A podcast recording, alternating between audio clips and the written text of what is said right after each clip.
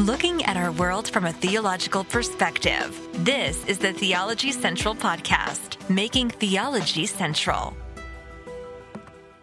Good afternoon, everyone. It is Friday, January the 28th, 2022. It is currently 3:19 p.m. Central Time, and I'm coming to you live from the empty sanctuary of Victory Baptist Church, located right here in the middle of nowhere, Texas. And as I'm sitting here in this empty sanctuary, I wanted to turn on the microphone and go live to do another episode and our Bible study exercise this week on Genesis 39 and the subject of temptation. That is what we've been studying all week. There's been some interesting discussions this week, and I think a lot of people have expressed almost a frustration with the topic, and that is great. That is. I know what you're thinking. Wait a minute. You've done a Bible study exercise. You've been studying Genesis 39 and the subject of temptation all week. People have basically expressed a frustration and you're cheering that? Yes, because I think if you're expressing your frustration, that means you finally get it. If you're expressing your frustration, you're like, I don't get this. It doesn't make any sense. What, what, not, not that Genesis 39 doesn't make any sense, but when, when you start thinking about temptation, you start realizing some things don't, don't make sense. When you realize it doesn't make sense, then you realize, I think, that you've been uh, misled. You've been lied to. Now, I, I know I'm going to make a lot of Christians upset, but I think the way churches teach on the subject of temptation and on the subject of sin is downright criminal. It, if, if, if it was medicine that would be sued for malpractice because it's just absolutely it, it's it's devastating what it does to people. And and and I say that as I look over here. Again, I'm looking at a book by Charles Stanley called Temptation that I purchased at the Bible bookstore, Abilene, Texas, when I was a teenager. I'll never forget how, like, okay, this book is to fix it, right? This is it. This book is going to show me how I can overcome temptation. And I kept hearing it over and over Christian radio, sermon after sermon after sermon after sermon. Now that you are a Christian, you have the power of God in you. You're a new creature. Old things are passed away. Behold, all things are new. You're more than a conqueror. You can do all things through Christ which strengthens you. You can live victorious. You can live over sin. You can choose not to sin. You can stop sinning. You can be godly. And then after they say all of those things, now, the fine print, however, you can't be perfect. Wait, wait, wait, wait, wait, wait, time out, time out, time out, time out. You just said all of those things, and you said, however, you can't be perfect. So that means I'm never going to be sinless, but I can be victorious. I never can be sinless, but I can, I can, I'm a new creature and old things are passed away and all things are new, but I'm still going to sin. Like, can you, do you hear yourselves? Like I, sometimes you just want to go like, do you Christians really hear yourselves? Because you sound like you're insane. Like you're saying one thing and then you're saying the complete opposite of what you just sold to me. And then you don't tell me how I'm supposed to figure this out or navigate this life. And when you're a Christian teenager, and your brand, you weren't really raised in the church and you're trying to figure all of this out. You're like, okay, okay, stop sinning, stop sinning, stop sinning. And like, you can do it but you can't really do it. You have the power, but not to be perfect. You have, you're more than a conqueror, but not over sin completely. You're a new creature in Christ and old things are passed away, but your sinful nature still exists. and you kind of like, you start looking at them like, you're, you're insane.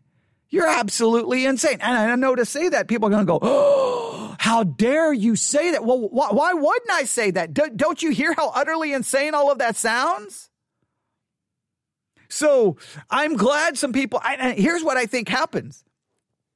New Christian, you just, you listen to all of the promises. More than a conqueror. Boom, new creature. And you just, you start putting all of these things out there and you're like, it is so true. Right. And you live it.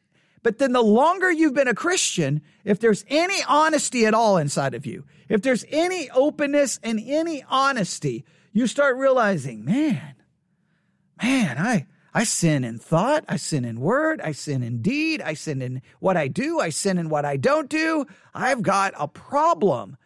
And once you start acknowledging that reality, the reality that you experience, the reality that you know, you'll start questioning either the truthfulness of Christianity, you'll start questioning maybe the teaching that you've been told, or you may just find yourself totally in a pit of despair, feeling like I give up. And I'm trying to fix that because I think we've been lied to over and over and over and over again by many well meaning Christians, but they've just not thought this through in any meaningful way. So here's what we're going to do I don't have a lot of time. Uh, because my wife needs uh, the car, and I'm here in the middle of nowhere, Texas, meaning I have to drive back to somewhere, Texas, which is really still middle of nowhere, Texas. But that's a whole different story. I got to drive back to where my house is, uh, so my wife can have a car, and I've got to leave here in about 35 minutes. So I have a limited amount of time today, but I did not want you to go. I know what you're thinking. You spent over an hour and 30 minutes having to deal with the Enneagram. I know, I know. Look, I, I still regret that I ever did the episode on Wednesday about the Enneagram. I still I'm beating myself up over that. Okay. Trust me. All the way home, I'm going to, I'm going to pull up my phone. I'm going to go back to that episode on the Enneagram that I did today. And I'm going to just sit there and go, that was dumb. That was stupid, stupid, stupid, stupid, stupid, stupid, stupid, stupid. Why did you do that? So I'm going to be kicking myself all day. I know because I, I needed to be doing this, but then, yeah, I, I, I got myself into that mess. I, I'm always doing that. Okay. But I understand. But what I want to do is at least I didn't want you to at least go today without uh, turning any our attention to the Bible study exercise because we all know what's happening. Tomorrow is supposed to be the final day of the Bible study exercise. At best, I can do one more study on it on Sunday right? And then I we're introducing the next week of study.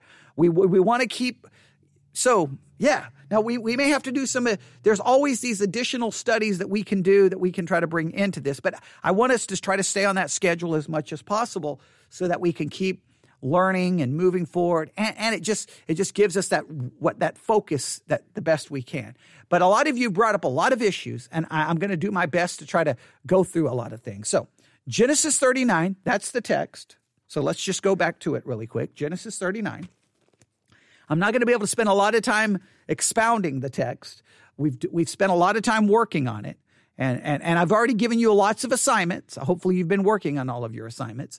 Genesis 39. Remember, the Bible study exercise, it's not just about me teaching it, it's about me trying to kind of guide you in a, in a guided Bible study exercise so that you're participating. You're only going to get out of these studies really what you put into these studies. The, the goal here is active participants, not passive listeners, all right? And, and I'm, I'm, I'm telling you, if you'll participate, like you, your view of the Bible study exercises may be one perspective. If you participate, it'll be amazing. You'll be like, man, I got a lot out of that study this week. Yeah. It's what happens when you participate. It, it's amazing how that works, right? Okay. It, it just, it really is. But it, I'm just telling you. All right. So here we go. Genesis 39, verse 1. And Joseph was brought down to Egypt, and Potiphar, an officer of Pharaoh, captain of the guard, an Egyptian, bought him off of, of the hands, not off the hands, of the hands of the Ishmaelites, which had brought him down thither. Now remember, he's been sold into slavery by his, by his wonderful brothers. He goes from the favorite son to a, a purchased slave. It, it, it's, it's pretty sad how the situation changes. The Lord was with Joseph and he was a prosperous man, and, and he was in the house of his master, the Egyptian. And his master saw that the Lord was with him, and that the Lord made all that he did to prosper in his hand.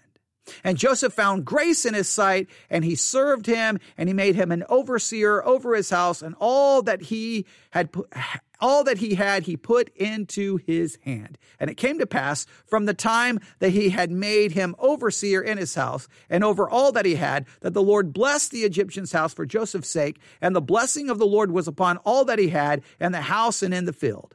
And he left all that he had in Joseph's hand, and he knew not aught he had save the bread which he did eat. And Joseph was a goodly person and well favored. And I just want to make sure I stress to you, I think verses one through six clearly indicates there is a temptation here that is unspoken, and that temptation has to do with his what his brothers had done to him. Now he's been purchased by another human being and he's a slave and his circumstances. And I and I want you to realize that how he handles that temptation is very critical to how he handles the temptation that gets all of the attention, gets all the focus. Even if you are using the Bible study curriculum this week, you'll see that's what gets the focus. Uh, and hopefully you've read the Bible study curriculum for this week. All right, verse 7.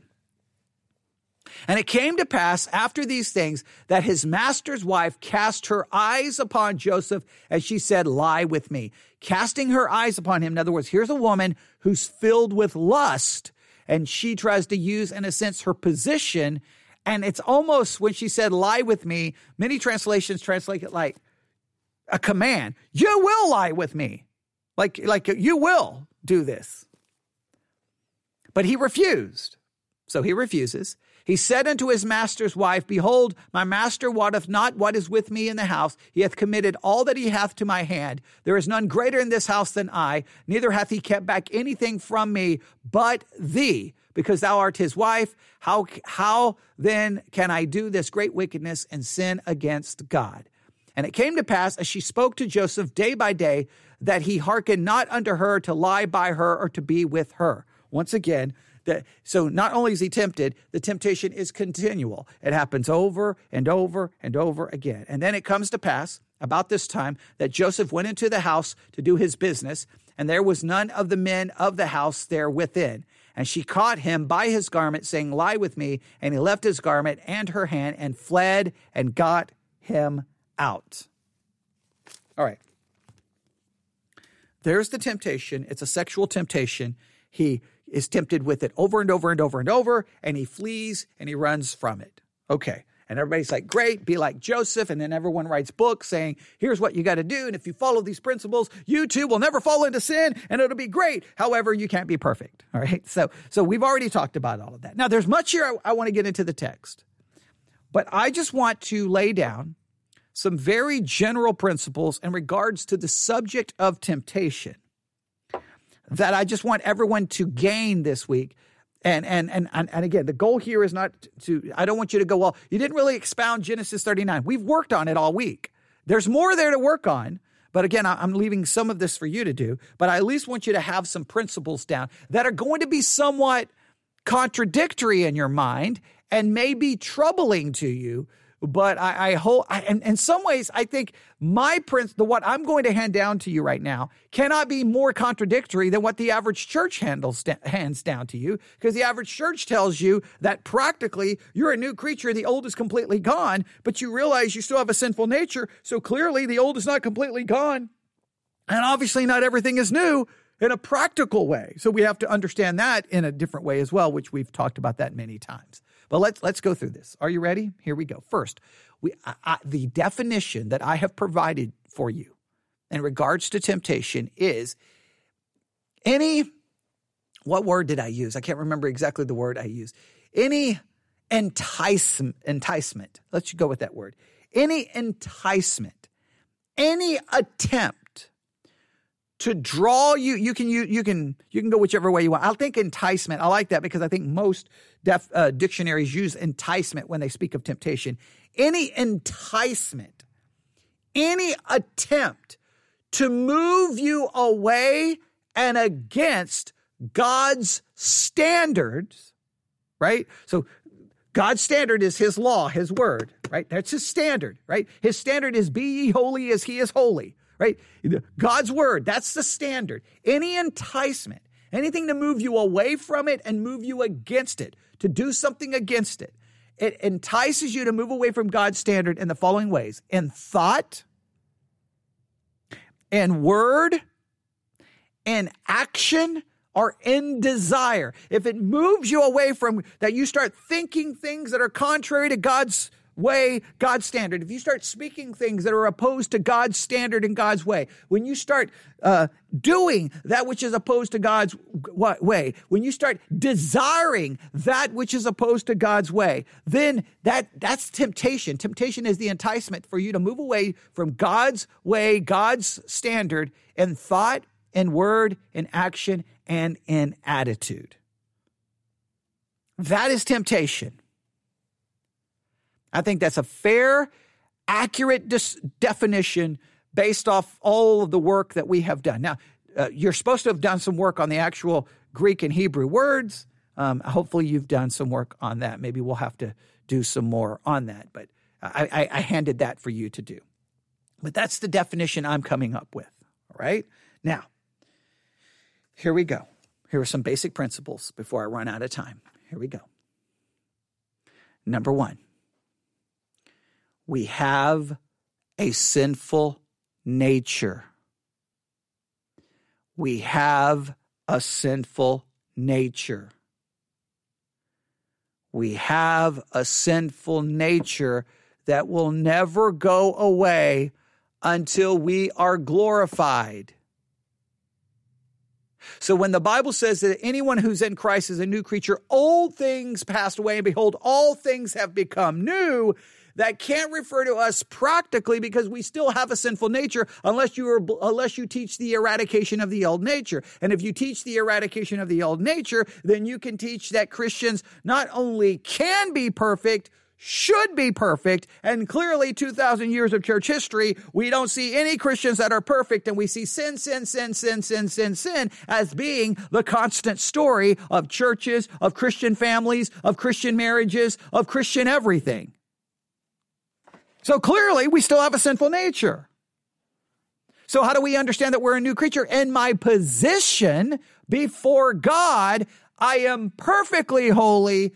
I am not sinful because in my position, the imputed righteousness and his passive and active obedience has been imputed to my account. So I stand before God as a new creature, perfectly holy. And I see other believers not in the reality of their practice, but in the reality of their position. And I treat them as a new creature that old things have passed away and all things have become new. And I think that very much carries out the context of that scripture if you will go study it, which I'm not going to go back through again here because I've studied it so many times and try to explain this to everyone.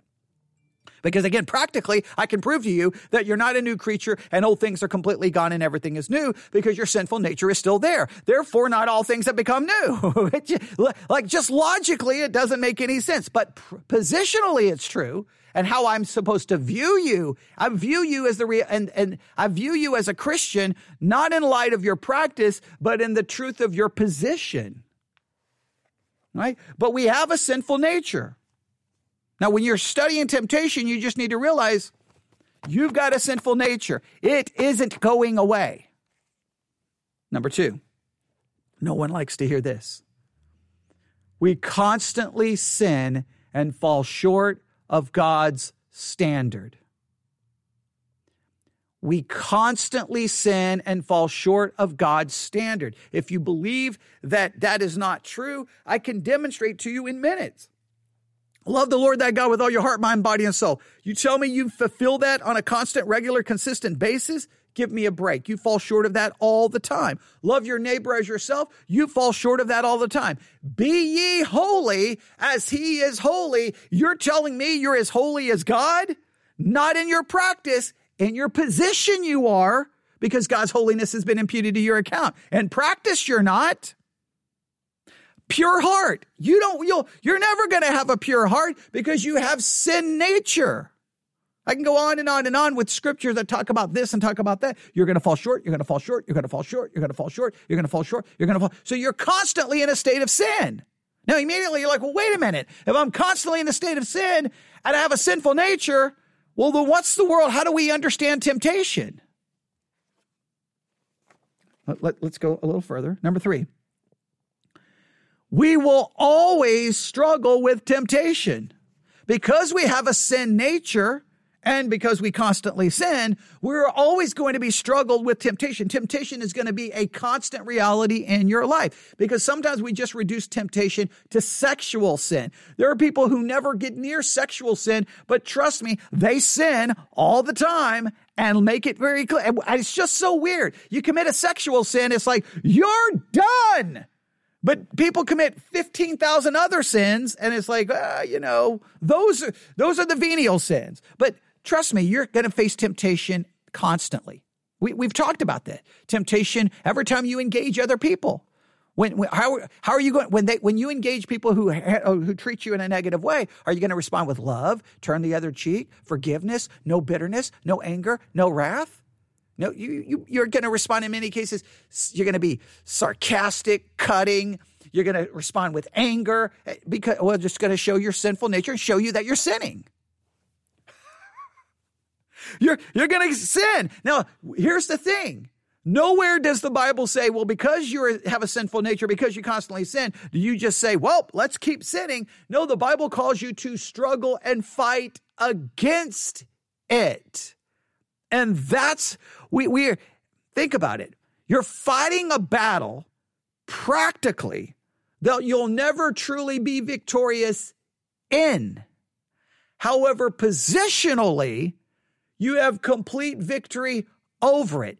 In Christ, you're more than a conqueror because in your position, you, you are not touched by that sin. In your practice, though, you are to struggle. Here's the thing the Christian life is a struggle to try to live out in any way, shape, or form the reality of your position in your practice, but it's never going to be perfect. Your hope is your position. That's what saves you. That's what makes the gospel so sweet you you will never understand or taste the sweetness of the gospel until you find yourself constantly choking on the reality of your sinfulness. That's the way it works. Now, here's the thing we have a sinful nature. We're going to constantly sin, and we're always going to struggle with temptation. Always, over and over and over and over and over. So you're fighting a battle that you will never truly win practically, but you've already completely won positionally. The Christian life is trying to live out and practice what is true positionally, but the, the, re, one of the reasons you do this is the more you struggle, the more you realize your sinfulness, you'll understand and taste the sweetness of the gospel. You'll never taste the sweetness of the gospel till you find yourself constantly choking on the reality of your sinfulness. The more you choke on the reality of your sinfulness, the more the, the taste of the gospel will be so sweet and wonderful. I cannot stress that enough. Now, here's something we have to at least account for. Clearly, some victory is possible. Now, listen to what I'm saying. Some victory, not complete victory, because you're still going to sin. Every every book on temptation, unless it deny, unless it says the uh, eradication of the old nature, they all acknowledge you can't be perfect. So you cannot look for victory as being perfection. You can't obviously believe victory is to never sin because that's not going to happen. So, what is victory? You have to see victory in light of each individual temptation. With every temptation, there can be victory. I'm not saying how many, I don't like, I'm not here to get into that. You just got to look at that temptation and can you be victorious over that one? The reason I say you can clearly be over some is, well, Joseph did not sin with that woman. He, there may be other sins he committed. Who knows what was going on in his mind? But other than the physical act, he did not sin in the physical act. I don't know what was going on in his mind. I don't know. I can't say. I don't know if he was filled with absolute complete lust. Well, then you say, well, he already sinned if you if you're going to go into temptation thinking about well well I've got to have complete perfect victory it's never going to be complete and perfect because you may sin in thought you may sin in word you may sin and an attitude but you, you may be able to avoid inaction there is some level of, of, of victory that can be attained because Joseph did not lay down with that woman he he he did not that that was a victory I don't know in what other ways he may have sinned. He did. David lied down with the woman and had a woman, uh, her, her, her, the, her husband killed. The, throughout the Old Testament, they were practicing polygamy over and over and over and over and over and over. You see sin constantly in the lives of the people in the Bible. But you can see some other situations where he, he seemed to be victorious. You look for every temptation is a battle and you try to you hope and fight for every little victory that you can but never forgetting that no matter how victorious you are today there's still probably was sin present today. So your hope cannot be in your victories. Your hope has to be in the gospel. But you strive against sin. One, to glorify God, one, because you want to please God, one, you're motivated by the grace of God, but more importantly, is you understand the destructive nature of sin and that staying away from it actually will benefit you just in this life as well. There is some level of victory available, some level. Now, I know people say, well, no, there's got to be complete victory. Well, you, you look, if you believe that, don't write, don't email me, just live it out and record it and show everyone that you're perfect. Now, typically, when people start emailing me to argue me, uh, argue with me on this subject, you'll immediately see their sarcasm, their disrespect. They won't show, they will, they will not be respectful in any way, way before. They, they, they won't listen. They're arrogant, and you're like, well, wait a minute. So you're arguing that you can be sinless, you can be perfect in your spirituality, and you've already demonstrated sin in the way you're arguing with me. I'm like, you're, you're, you're not showing any respect to me. You're not showing any, uh, you know, you're, you're, you're, you're acting like a complete jerk, but you're trying to argue that you can be without sin. How about instead of arguing that you can be without sin, just prove it by being without sin? Or I've seen people who want to argue about, like, I'll preach on it. They disagree with me. And then they're off somewhere talking about me, gossip, slandering, showing no respect to me trying to argue with other people, hey, no, no, no, no, no, that's wrong. You can be without sin. Well, while you're sinning against your very your pastor, trying to prove that I'm wrong about my perspective on this. How about live? How about just stop arguing and be godly? But no, because the sin nature is there. You're going to sin. I know it's, but eh, but your other your other are look. Here's your position. Either you you you have a position like mine, which tries to take it all into consideration, or you just live in a land of denial saying, no, now that you're a Christian, you can be without sin. You can be victorious. And so what it typically is, well, no, you can't be perfect, but, and then they try, try to throw in all of these like, but you can be this. Okay, well, what, what does that mean?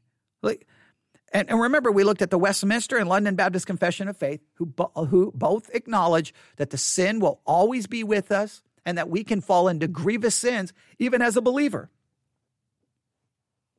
Yeah. Now, we are to fight against it, but we can fall into sin. Now, here's what I want to do I kept waiting. I kept waiting all week for someone who's participating in the Bible study exercise to either email me or bring it up in the Discord channel. And if you want to be a part of the Theology Central Discord channel, it's a great place to talk about theology and doctrine. Just email me. I'll send you a link. You just download the Discord app, and it's you, you you're just right there and can chat with all the other uh, people who participate in the in the studies and listen to the podcast. Um, but no one brought it up, and I'm just absolutely baffled by why no one brought it up. I really I don't know either. No one thought about it, but everyone should have brought it up. So I'm going to bring it up right now. You ready? I have it marked. 1 Corinthians chapter 10. 1 Corinthians chapter 10. I'm going to start in verse 12. Wherefore, let him that thinketh he standeth take heed lest he fall. There hath no temptation taken you but such is common to man. But God is faithful, who will not suffer you to be tempted above that ye are able, but will, with the temptation, also make a way of us to escape, that you may be able to bear it. 1 Corinthians 10 13. Now, what does that mean? That is your assignment for the end of this week. Now, I, I, I, shouldn't have to tell you what to do, but I would start with looking up those words for temptation. What exactly are they referring to? Okay, so that's first. Oh no, no, actually, here first. What is the what is the chapter talking about? Let's do this first. What is the what is the what is Paul referring to there in 1 Corinthians 10? Well, like, like, what's the chapter about? Make sure you get some kind of understanding of the context. Then, what are the words temptation? What are they referring to? And then, what does he mean? Provide a way to escape. All right, let me, let me make sure I don't misquote anything here. It's God's word, so you want to be accurate. That uh, that He's going to make a way of escape that you may be able to bear it. So, what's the context? What does temptation mean in 1 Corinthians 10 13? And what, what does it mean that he gives you a way to escape it? Is this saying, this is the question you have to ask, this seems to imply that whenever I'm tempted, I don't have to sin, sin because God gives me a way to escape it. So I, I could be theoretically perfect. I could theoretically be sinless. Is that what that is that saying that it would be possible for me to be sinless, sinless, not sinless, sinless all I have to do is take the way that God provides for me.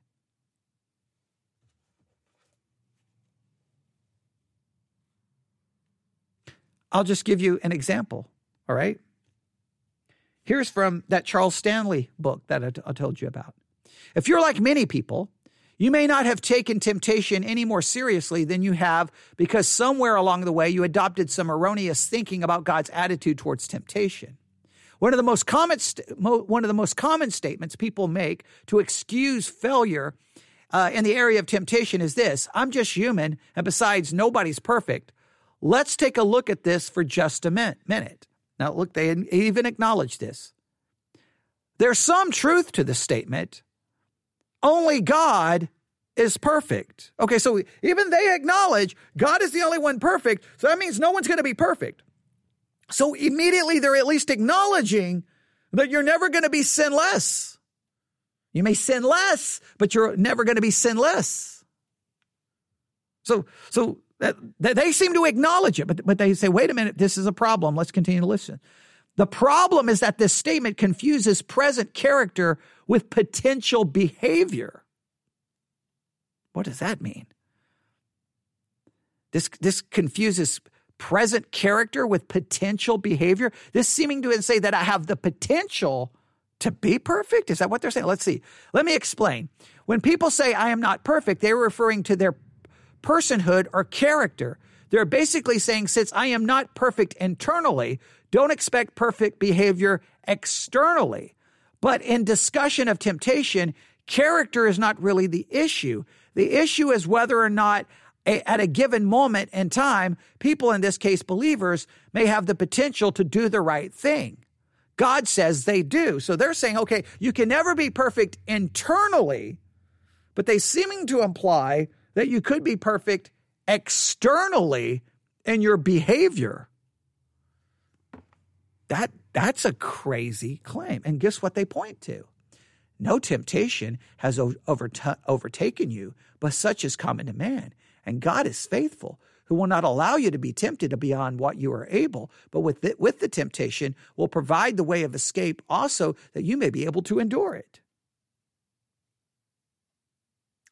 We will look at this passage later in more detail, but suffice to say that all believers have the potential to say no to temptation, regardless of whether or not we are perfect. Pointing to character as an excuse for giving into temptation holds no weight with God. We are all in the process of develop, developing ca- character, but where we are in that process has no bearing on our potential to overcome temptation. It may affect our desire to overcome temptation, but not our ability. They are claiming you have the ability to overcome temptation. So you don't ever have to give in to temptation. You have the ability to do so. Are you willing to exercise your potential as a believer and say no to temptation? I hope that you started to read this book because you're willing and you want to know how to proceed. So, are you willing? Are you willing to to use the power to stop? Now, when I was a teenager, I was like, "Yes, I'm going to do it. I'm gonna, and I realized that I kept falling into sin. And after all of these years, I, I, I still haven't figured out how to do this. And I would argue 2,000 years of church history. I mean, you, you're saying that all Christians have the ability to stop to to not give into temptation, to basically stop st- sinning, maybe not in their character, but in their behavior. Well, then why is there so much sinful behavior in Christian families, Christian churches, Christian schools, Christian everything? You, you read story after story, Christian ministries, there's deception and stealing and backstabbing and gossip. I mean, just anyone who's been involved in Christianity for any length of time. Look at churches, church splits, fighting, arguing. I mean, you had Christians in, in the past killing one another. I mean, you've had crazy stuff happen. I mean, just pick up your Bible, right? Just start reading from the book of Acts.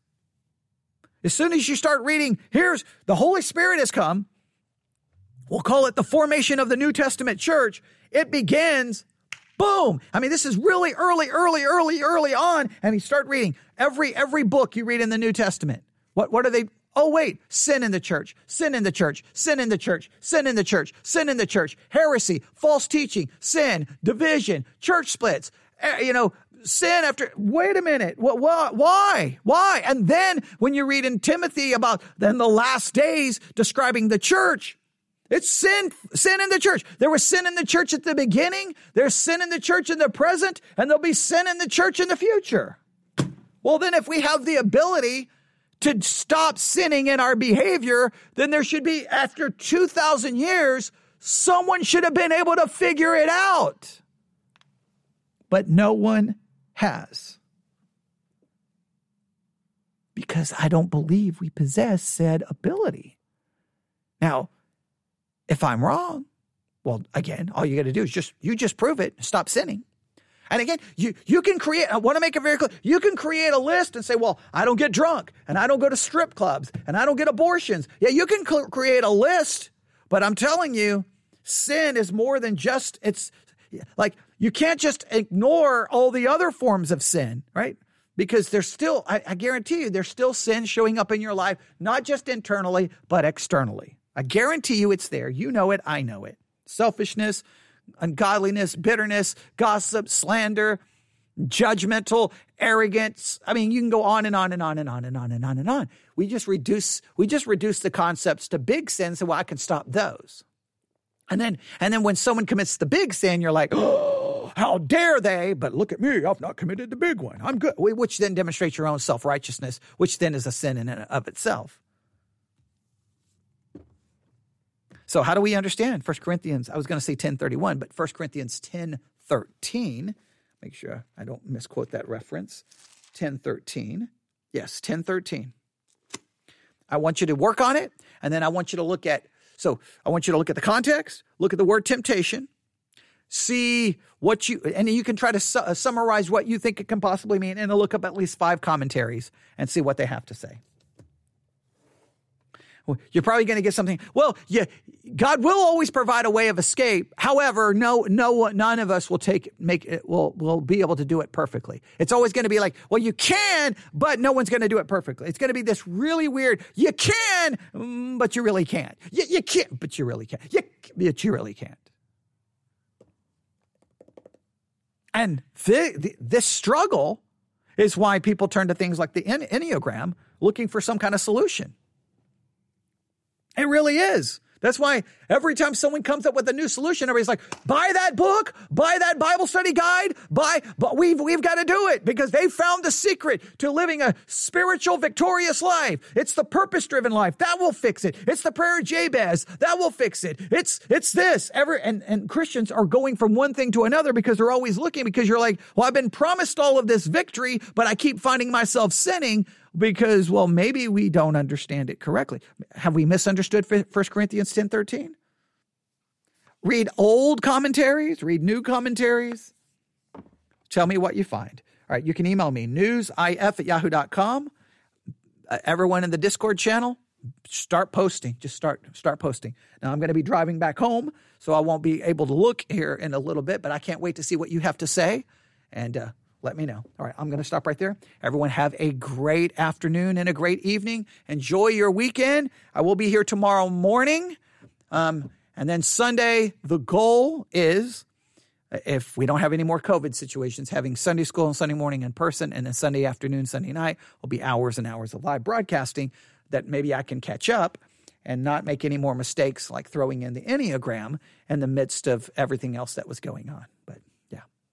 All right, I'll stop there. Now I'm going to get in the car and then live. I'm going to I'm going to be tempted to be frustrated, aggravated, irritated, and ticked off because I had to go back to the Enneagram and I did a horrible job with that intro and I'm going to be mad, I'm going to be discouraged, and I'm going to be frustrated. That's the temptation I'm getting ready to battle in the car with myself. And probably I'm going to start thinking ways that I should not think. So there's a good chance I'm going to fail. But even though there's a chance I'm going to fail, I still got to struggle against it. But there's a potential for victory over it, at least to some level.